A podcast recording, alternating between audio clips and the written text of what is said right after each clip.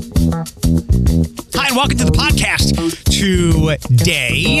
Um, we chatted with this fantastic fella just about a year or so ago. Maybe we'll make this an annual thing. Not that I would say no to having uh, UT athletic director Bryan Blair on more often, but I want to be very responsible and cognizant of his busy schedule. I will also spare you the hardcore football talk until uh, later on in the podcast. So we'll start off talking with Bryan just about the. Uh, it was his first year to create or to, uh, in, in his eyes, improve the fan experience for students, um, commuter students, for alumni, for very affluent alumni, for everybody. And that got him into a dunk tank. Um, we'll save the end of the episode for where does Toledo go with the portal and players departing and the uncertainty with mega conferences being built. Let's dive in with Bryan Blair right now. It's good to see you again. Great to have you back in the studio. No, good to be seen. Uh, it's a joy. As we're as we're rapping about uh, the weather that we're about to endure. Um, I have a lot of questions. We'll cover what we can. I don't want to take up too much of your time.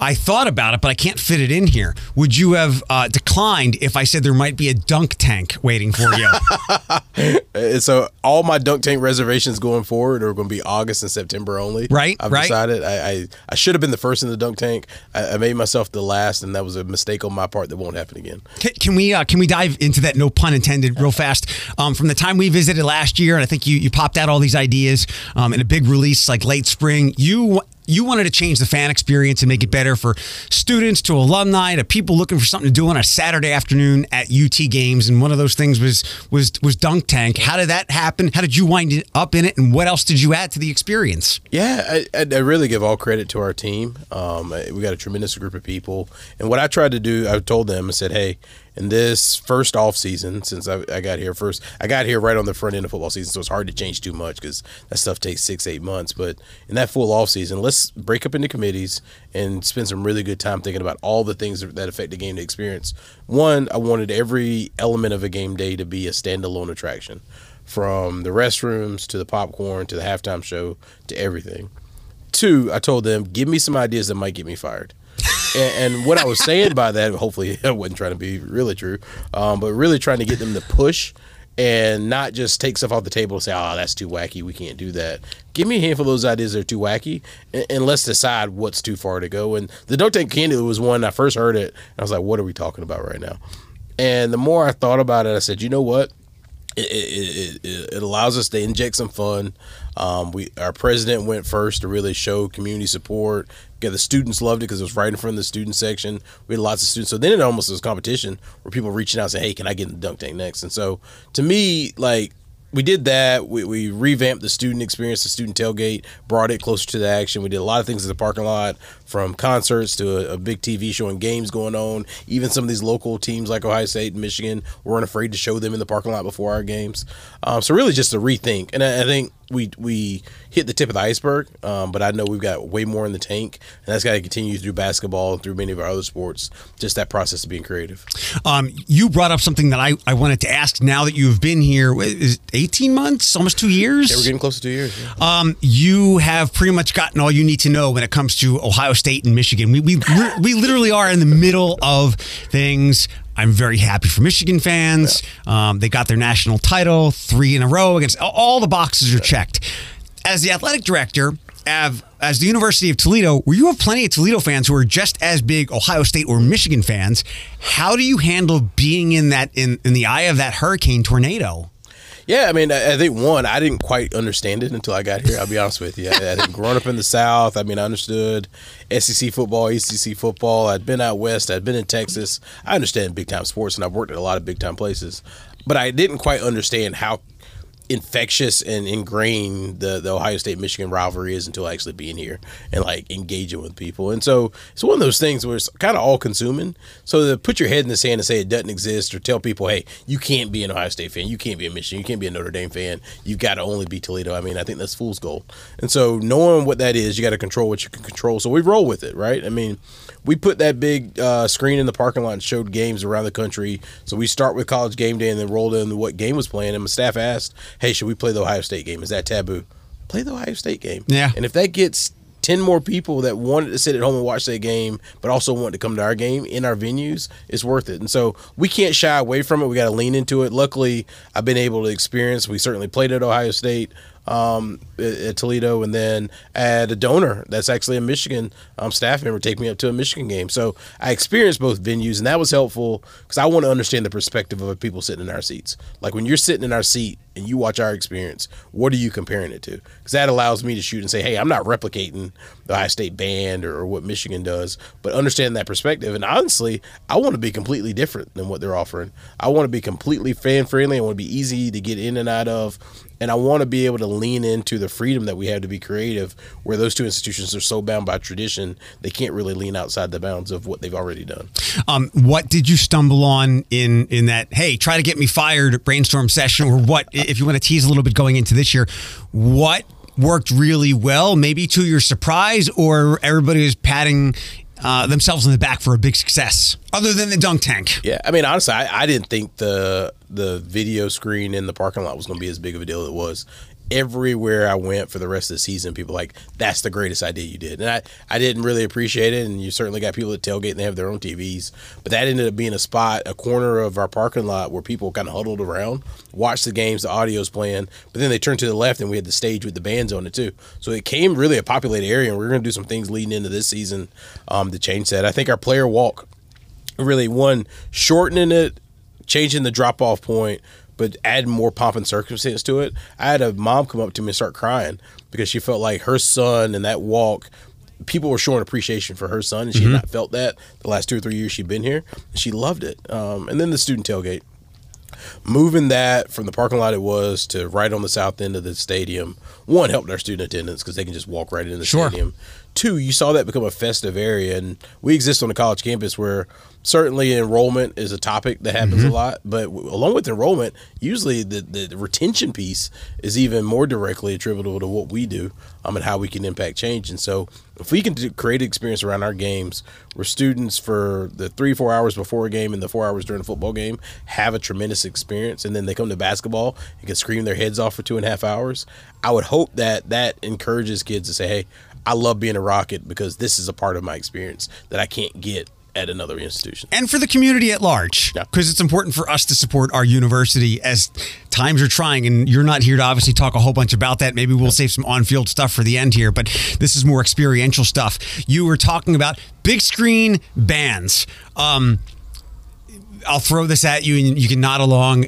I, I realized here, like, in doing what people enjoy, it's very simple. Don't outthink the room. Don't get too creative. It's tacos, trivia, TV, and cover bands. I mean, if you do a Toledo UT taco night, uh, taco truck, you'll have sellouts, wild I mean, stuff. I, I, tell people like marketing is not terribly complicated. Mm-hmm. Um, it's usually like you said, a handful of simple things. And for me, for the most part, it's just asking people questions and actually listening to what they have to say and stop trying to outsmart them. Like they're telling you what they want, directly or indirectly, they're telling you what they want. Just do it. And it could be as simple as clean the bathrooms. Mm-hmm. It could be as simple as the signage on the way into the stadium or the, the volume of the music, but they're going to tell you what they want to hear. I think our hardest part is synthesizing all the various groups we're trying to please in our arenas and our stadiums. Yeah. All at the same time. Because I've got a 70 year old um, Mel who's upset because the music's too loud and they just want to sit and watch the game. they don't want any extra. And then I've got a t- seven, 18 year old young lady who's a college freshman that is upset because her phone internet connectivity doesn't work and she can't download whatever is the latest or post on Instagram and everything in between. Mm-hmm. So to try to make all those people happy is probably our biggest challenge. But the easiest part is setting up opportunities to listen and putting that stuff into action. And I think people enjoy when they say, Hey, I want to see this and you actually do it. It builds on upon that relationship between the fan, the consumer, and the entity that they say, okay, I'm a loyal customer now. In a way, you have to do, as you just explained, something that that people are told not to do. Don't try to please everybody; it's impossible, and you got to find a way to thread that needle. Yeah, I mean, I think from the fan experience standpoint, we certainly have to. Mm-hmm. I, I, think there's probably some things we do as a department from a strategic standpoint or strategy where you outline what you will do, but you also got to outline what you don't do. I think from a fan experience, although it's an impossible task, we've got to please the majorities. Yeah. Because we need the majority to make up the, the arena. Um, and I think there's a way to offer different things to different people during different times and say, hey, halftime may not be for you. 18 year old. It may be for that courtside seat holder, but hey, in game music is for you because I need you loud and making an impact on the game, and we got to find ways to weave all that together. Let's switch over from uh, from game day experience to something else that just hit a couple of weeks ago, and I was like, "This is a Bryan uh, brainchild." You guys are doing something pretty cutting edge. I, when I read it, I think you're the first in the country to do this. Um, and correct me if I'm wrong.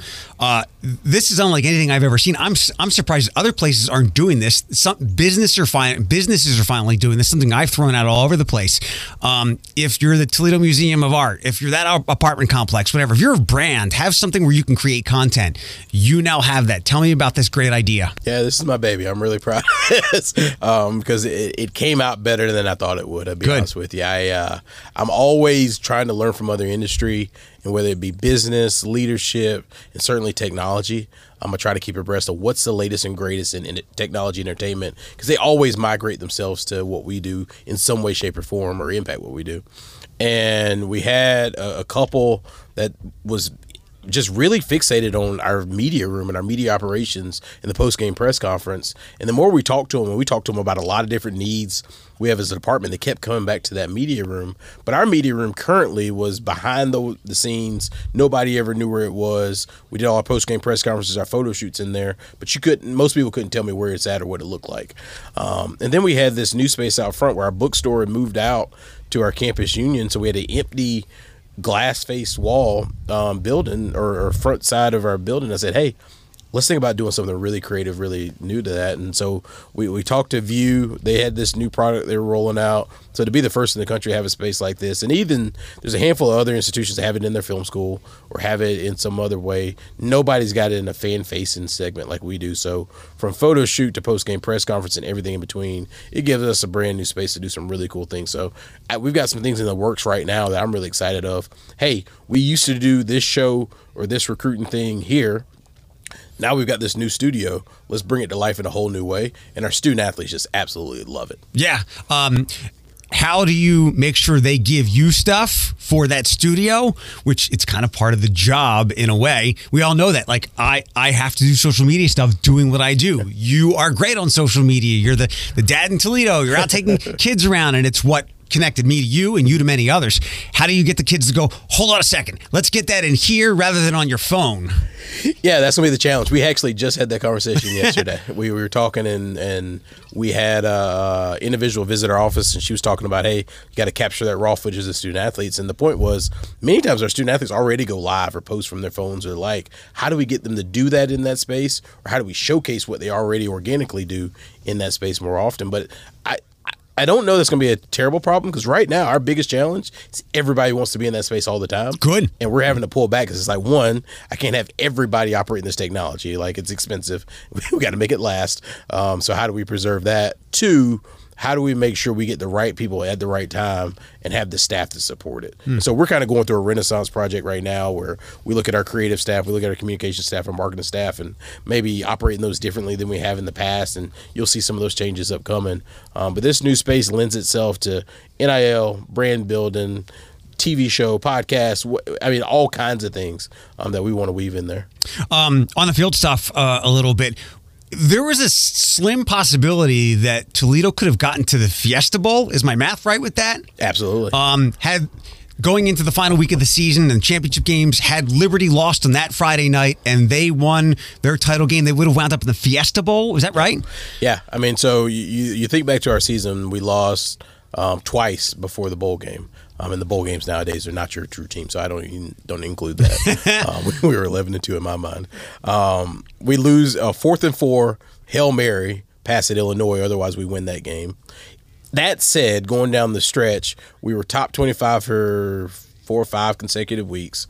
We were right in the hunt for a New Year's Six game, and yeah, had Liberty slipped up and had we come through, uh, we'd be in that New Year's Six game, I believe. And and so not only is that disappointing because what could have been, what should have been, but it should tell people around Toledo how close we are yeah. to taking some strides that have not been hit before around here. When you get a Fiesta Bowl, that launches your brand, your finances, and everything included into a national spotlight, unlike anything we've experienced around here before.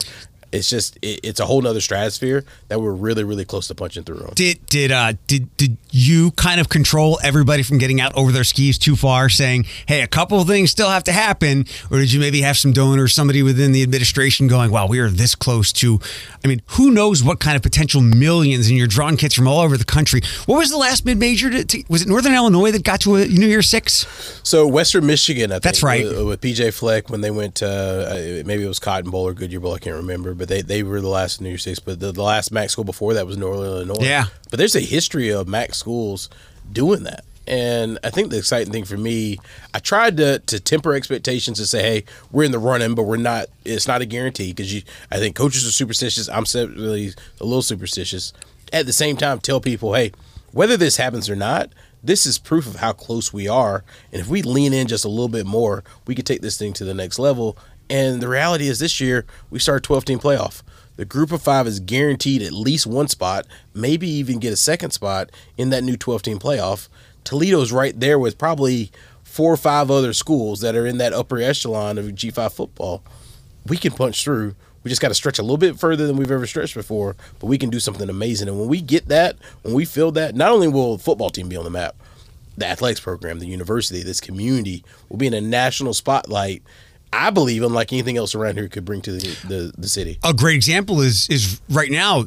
Um, the Lions have sucked for all of our lives. Literally, I, I've been doing all kinds of numbers crunching. The Lions are the second to last team. Houston Texans is the only other one. The Lions are the second to last team to have never won two playoff games in the same Super Bowl era. Never. I mean, and you, people weeping and what's going on around here, that on a, on a local level with UT.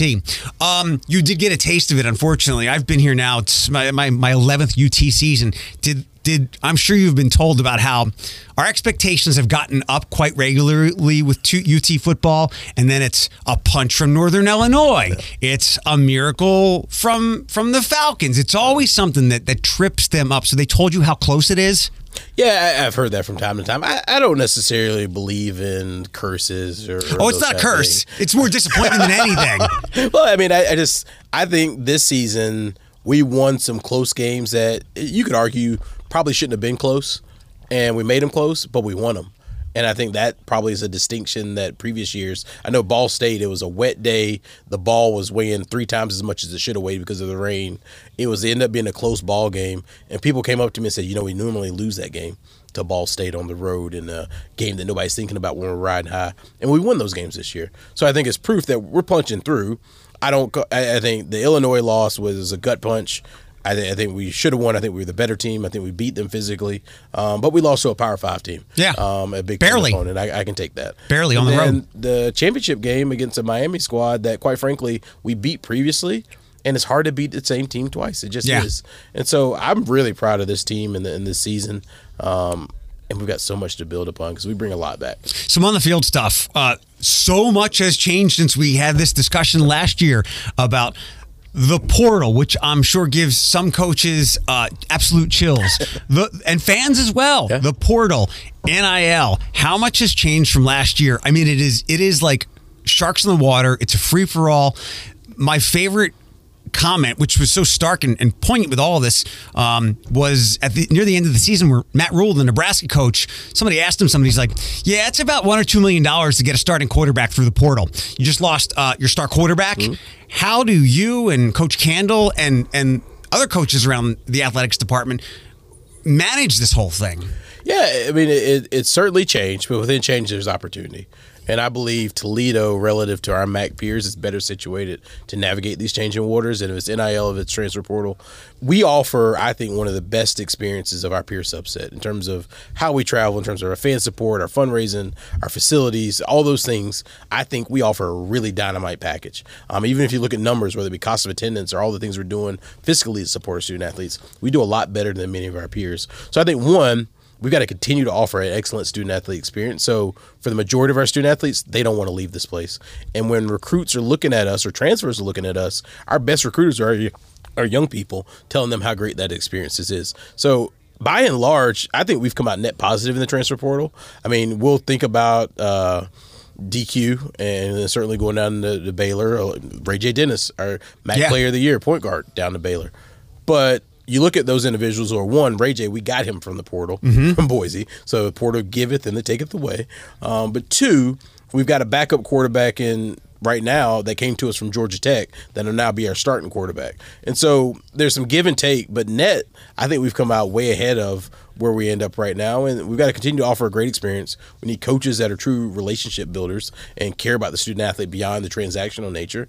And we've got to adopt NIL as part of our overall package of how fans support us. I mean, Friends of Rocky and, and what they do for our department in football, they do a great job. Blue and Gold Legacy for basketball. Like, we need their support to be successful in this new landscape. And whether you like it or not, I'm not sure it's germane to the discussion. It's a reality that you, you got to do it Yeah. to be successful right now. Is it the kind of thing in what you talked about, how steady this program is, and, and quite frankly, how well renowned it is and regarded across the country among people who know, you know, know the sport really well? Is the kind of thing where you're going to lose a DQ, you're going to lose a Ray J, but because of everything you've built, there's some stud running back at Grand Valley State up in Saginaw, and when it comes down to, you know, maybe going to Michigan and maybe waiting for an injury or coming here and being a stud, is that where you win some of those battles? Yeah, I mean, we got to be poised to be a top transfer destination, um, and, and certainly we're going to lose some top talent to getting plucked. Um, but one, I think we've done a better job of keeping our talent than many other schools because if you're a football player, you can go to NFL from here. Um, it's been proven time. Might have a first round pick. It's right there for the grasping, right? So like Quinyon was a perfect example. He got all kind of offers in the offseason last year to leave here. He chose to come back and stay, play one last year with his teammates, fight for a championship, and now he'll be a first, if not first, second round draft pick in the NFL draft. Like you can do everything you want from the University of Toledo. Yeah. And so I think transfers see that coming in and say, hey, I want to be a part of that. We lose minimal student athletes, but certainly we've got to continue to foster experience here, continue to pour into that, that we're second to none. last couple of football things, and maybe we can do some uh, some, some some dad life things. um, this is probably a very these are two challenging questions to ask because we just don't know because of everything everything that's so fluid and in flux. Um, where does mid major college football go as the mega conferences that we all kind of foresaw are here and they might not need the Toledos as much. Um, and I think we talked about that briefly last year. And what's the future of the bowls? And I know we all kind of laughed at them and made jokes in years past. Um, but now it got really ugly this year with all the transfers and all the sit outs. What are the future for both of those in, in your uh, prescient mind? Yeah, I, I'll give my own personal opinion, um, and I'll operate backwards. I guess from the bowl standpoint, to me, the bowls have turned into what does the future look like versus what does the last season look like. And I'm not sure there's any coming back from that. I, I think it's going to be your young roster next season's team, or at least the young guys getting an opportunity. So we need to embrace that um, and just know, okay, that is what a bowl game is. I'm not afraid to start to reimagine and say, hey, should that be a spring game now? Does the bowl game Great end idea. up being you have spring practice and instead of playing each other in the blue and gold scrimmage? Now we go play name a school, name Wyoming in a spring game, and we schedule those just like we have other games. I think TV would still have appetite for that. I think then it's truly next season's roster, and it gives them one live opportunity to get some live practices in um, against another opponent. The NFL does it where they scrimmage other teams. I think we got to think outside the box. The, the bowl games of last year and of yesteryear are no longer present. It's not coming back. This turnover is going to happen because the academic calendar. You can't really modify the calendar much because kids have to get accepted to school if they're going to transfer. I think in terms of the future of football, one, the 12 team playoff is here, and I think they're working towards a long term media deal on that. And so I think that's provide some stability because the G5 is already in that and we'll always have an opportunity. I think I was listening to Ohio State's new AD, Ross Bjork, um, on a podcast, and he referenced um, that being the case going forward. Even if there is uh, a new division that develops or the highest resource institutions have something else, you'll always have that 12 team, and then you'll always have this postseason opportunity. We got to figure out what that looks like. So I think we're always going to be tethered together, and I also think the basketball tournament um, ties us together. But I also understand there's schools that are bringing in almost $300 million in annual revenue. Um, here at Toledo, we're somewhere in the 30, 35 million dollar ballpark. We're vastly different worlds in terms Yeah. of those numbers. Um, so we've got to face that reality and figure out, okay, how can we continue to have opportunities to compete at the highest level at the same time, not ignoring our reality and not stretching ourselves too thin. Um, you've got the mindset to beat whatever curveball comes at you. I, my uh, my Armageddon thought for, and I've always been against expanding the playoff. I know it's great for TV, more schools can get in, less arguments. Thirteen will argue, fourteen will argue. I'm waiting, and I don't think this is that imaginative or that impossible. We know the players sit out now bowl games. What happens with money involved now? And maybe this can't even happen. You get into the semifinals, and I'll use Caleb Williams as an example. He knows he's going to be a top draft pick. Um, he's got a tough game. Maybe there's an injury lingering around. Everybody wants to win, but some donor or some NIL comes to him. I'm going to give you like three million to sit out.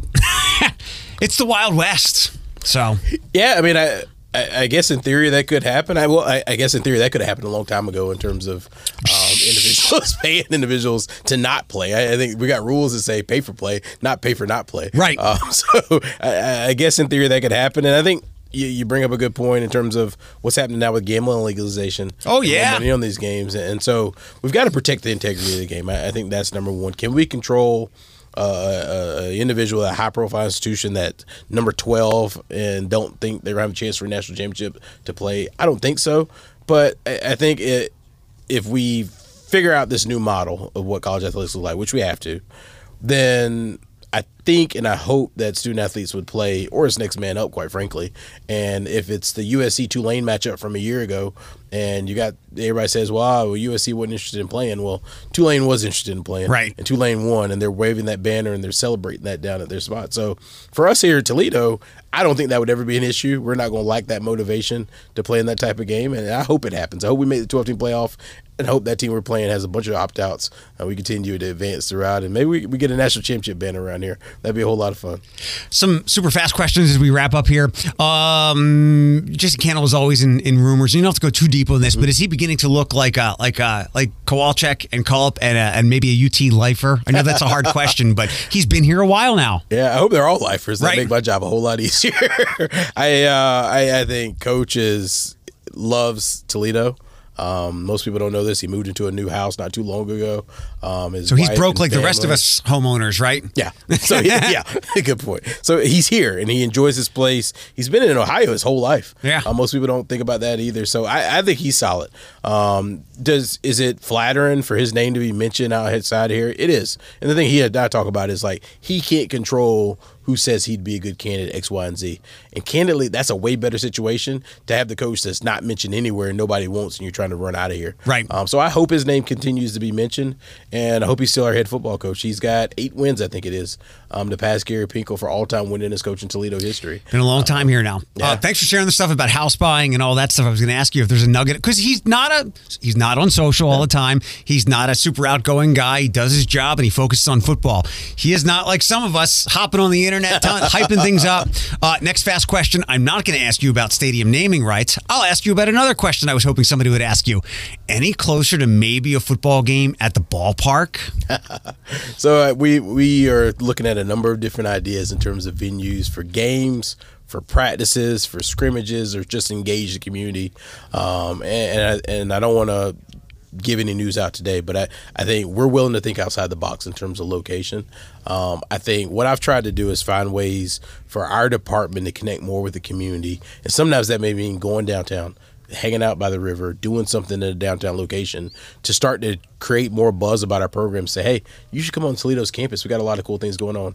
On the flip side, we're going to try to do more events on our own campus in our own venues outside of sporting events to draw more people to us. I mean, the marathon comes and ends in the Glass Bowl. That's a tremendous event. It gets lots of people on campus that maybe for the other 364 days of the year don't step foot on our college campus. Because I think once you get there, you realize it's a gorgeous campus, a lot going on, a lot of buzz, and we can help increase that vibrancy through athletics or through our athletic events. The Italian Bowl isn't coming back because we screwed screwed up, right? They are coming back. They, are. They, they are. are uh, I get my years mixed up. Not this year, but the following summer.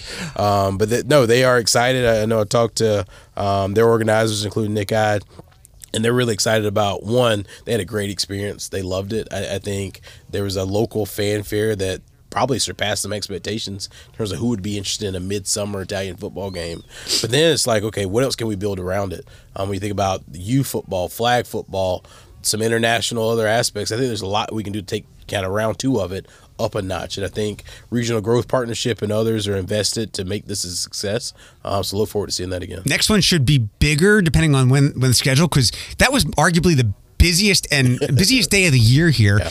You had the night market going on there. Uh, night market tacos cover bands. Um, the the Italian uh, the Italian ball. You had fireworks downtown, which we hadn't had for a while, and you've got this local star to be heavyweight fighter at the Huntington Center. Yeah. Like if we were ever going to wind up on Sports Center, not for a bad reason, it was it would have been that. Yeah, I, I was amazed. Like I was able to do almost all of that that weekend. I was exhausted by the end of it, but to go from Italian Bowl night market, you got fireworks, and then I was able to sit ringside, uh, watch that boxing match. That was just a fantastic weekend in Toledo. And you're right to be on ESPN. There's not many things other than the Rockets weekend on ESPN for. Right. We were there, and then to have the Italian football, we were there, and so it's just amazing weekend. But we need more weekends like that. We need to stack We're getting 'em. weekends like that, stack wins like that, to continue to have this calendar all the way year round. Because this is a tremendous community, and not enough people know about it. And it's kind of this best kept secret. Well, it doesn't need to be a secret anymore. Let's start telling everybody all the great things we got going on. Those are big asks. They're they're coming. I, I had said maybe even last year when we when we visited, I was trying to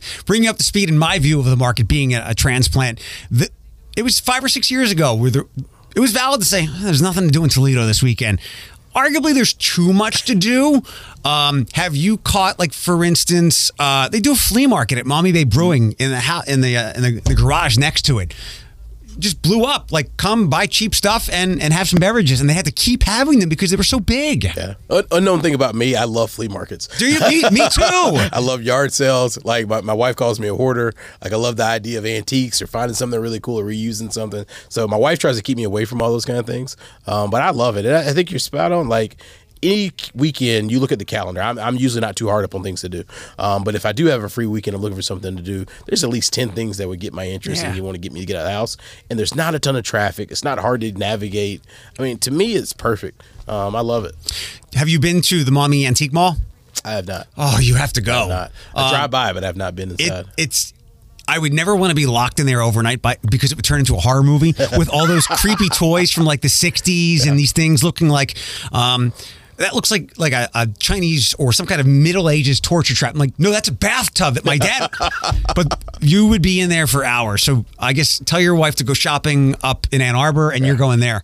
Um, two more sports things and a few more dad things if I could have you. We didn't do any basketball things. Throw some basketball things at me because the programs are so great. Yeah, I mean, uh, uh, we had a, a rough last two outings, or, or last week, I should say, for both programs. They both had losses. Before that, they were over a year since they had their last loss. I think women wrapped up an 18 game women's winning streak, men wrapped up a 20 game winning streak. That's never been done in MAC history.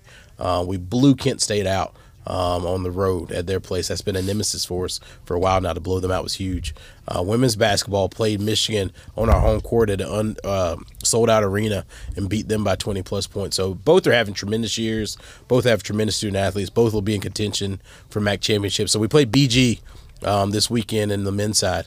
Uh, midday game. It's going to be a sellout. We're excited about that. And then the women have their annual Justice for Sierra game against Buffalo. A really good Buffalo squad. It's got a new coach. I don't. They gave us a scare first round last year in the tournament. Most people realize this is a really good squad. Um, so we need people. And then the following weekend, uh, the women on the third will play BG at home again. Sold out crowd. the BG Men's program, uh, their AD uh, is good on social as well. Maybe you guys can have some nice back and forth, but they have a new coach and they've got some momentum in that program.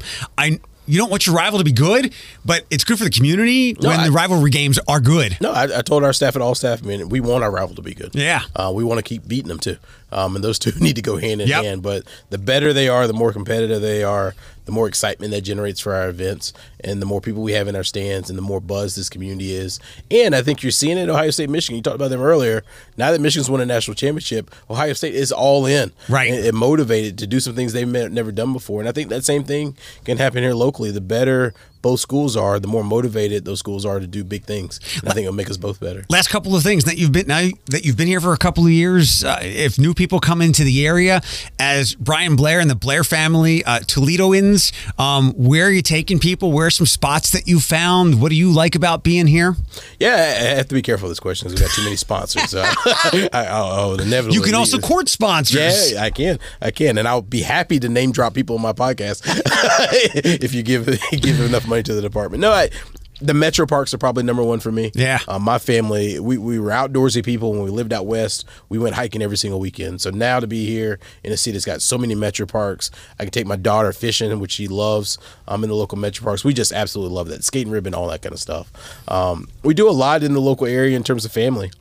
Weiss family's two hours away. So either they're up here, or we're going down there to see them and, and check out all they have to offer. Um, but then the restaurant scene is probably too good. Um, I need to pull back on Yeah. the restaurant scene. Just there's so many options, so many different types of food, and it's all really, really good. I'm not sure people think, okay, Midwest Ohio, all these different options for food, but it's one of the better cities I've lived Yeah. in, probably since Houston, um, that has as many different types and diversity of options. especially for a city of this size. Yeah. Um, speaking of food, how is hashtag Bryan Bla- Bryan Blair smoke life coming along? Yeah, I, I tell you, this weather is putting a monkey wrench. Did, you got the new machine, right? I do, I do, Okay. I do. Do you So I- love it? I, I love, I absolutely love it. It's my baby. Um, it's, it's it's got its own garage spot inside. Um, so it's in my garage. I uh, we had to, not to get too far in the details, but you have to apply a liquor to a lacquer to protect the outside of it and break it in. So I broke it in. I've done a bunch of different cooks. Actually, had my staff over to my house head coaches and my leadership team had a barbecue in the backyard. It was really fun. So I've done a lot of cooking on it. Um, my wife for the holidays actually bought me um, a pig to roast. Oh. um, but unfortunately with this current weather, I can't do anything with it. So it's in the freezer. Well, hopefully it'll thaw out here soon, and we'll get ready to go. when you had when you had the cookout, what what's what's your go to when you got a like? Let's say you've got a new recruit or, or a, an assistant coach you're courting coming into town. What are you serving that person? Yeah, I mean, I, I think the easiest for me to, to, to cater big meals, we did something for our donors too, where I cook for them, um, is pulled pork. Um, the being from South Carolina, I can do that almost in my sleep. Um, do really good pulled pork and ensure that overnight. Um, I love doing ribs. I did some pork belly bites for the staff. Brisket's my, my favorite thing to cook because it's probably the most fickle. It's the hardest. But being in Texas for a little while, learn how to do that. Um, my new thing is going to be whole hog and that's a South Carolina thing too. And now that I've got a smoker big enough to accommodate, um, watch out this summer because I'm gonna certainly do some whole hog barbecues. Now that you've got more clout, I, I, this one of these I'm looking I'm looking forward to the release. One of these things has to wind up on the game day menu somewhere. So yeah, twenty thousand is probably not in my repertoire um, to, to cook for, but They'll we did do out. we did uh, for we've got our 1923 society. That's our leadership giving society. Um, we had a tailgate just for them um, where we actually served my barbecue at the tailgate, um, which is one of those ideas that sounded great on the front end. But then you start thinking about how busy I am on a game day weekend, and then Right. I, I did not sleep for a whole night because I was tending to the fire all night, and then get up and go through a game day. I literally almost passed out um, later that day. But the reviews were worth it. Everybody loved the food, and that was me having the chance to serve. And I think giving somebody cooking for somebody and feeding them your own food, I just I think it's a little bit of a touch of love. It, it sets you apart. It's a little something different that I like to do. on a smaller scale, you can always do the food truck route. We can, we can. So that's actually my retirement plan. Yeah. Uh, so my wife and I have talked about that, and my uh, my brother actually runs a food truck um, down in North Carolina out of my dad's restaurant. Um, so we've actually joked about it. I, she she's joked. I'm serious. Right. Um, when I retire, hopping in the food truck, traveling the country, and surfing barbecue. Uh, last two questions and we'll wrap up. Thanks so much for your time. What tabs or how many do you have open in your browser? Uh, I'm embarrassed to say. I mean, I, I think right now my phone and I, one I carry two phones, um, probably 300 combined um, between Wow. the two. Wow. Um, I, I'm a I, I Google or search everything. Like Yeah. I'm a curious person by nature, so I wonder why something's the way, and I'll Google it and open a new tab, and I need to go through and close it. I'm embarrassed about What that. would be like the last odd thing that you you looked up out of nowhere because you needed to know? Can you remember? I think so. Most people don't know this about me. I've got a Corvette. I'm a 1990 Corvette. And, Awesome. In the process of restoring that. Um, so it's a, probably a part for that relative to the seats or something like that um, that I was tooling around on this weekend looking up. And so it's either that or some TV numbers from a football game exposure wise. Um, last thing, um, dad, husband, all the great jobs that you, you've had. What is the, the the tenet or the Bryan Blair maxim that pushes you through the tough days? Uh, uh, an axiom that you live by, you pass it on to your kids, whoever. Yeah, I mean, to me, and and this kind of goes in line with integrity. I never want to do something that's going to embarrass my kids. Um, I never want them to read a newspaper article and say, "Golly, Dad did that. He took that shortcut."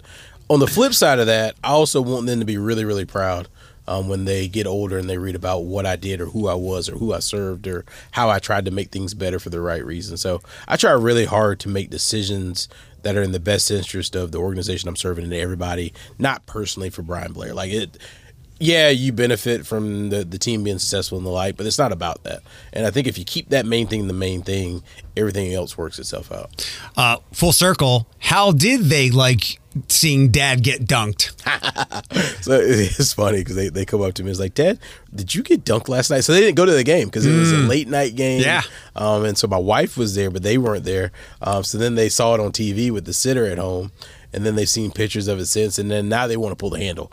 Um, so they want to dunk Dad, and they want to get in the dunk tank.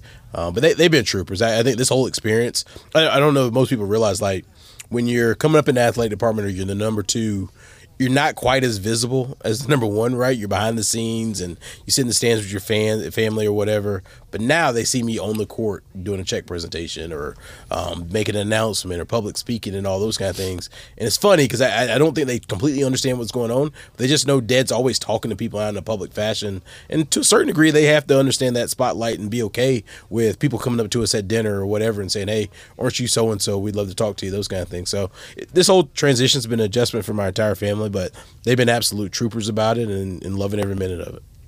Thank you for the time. No, thanks for having me. Love it. Go Rockets.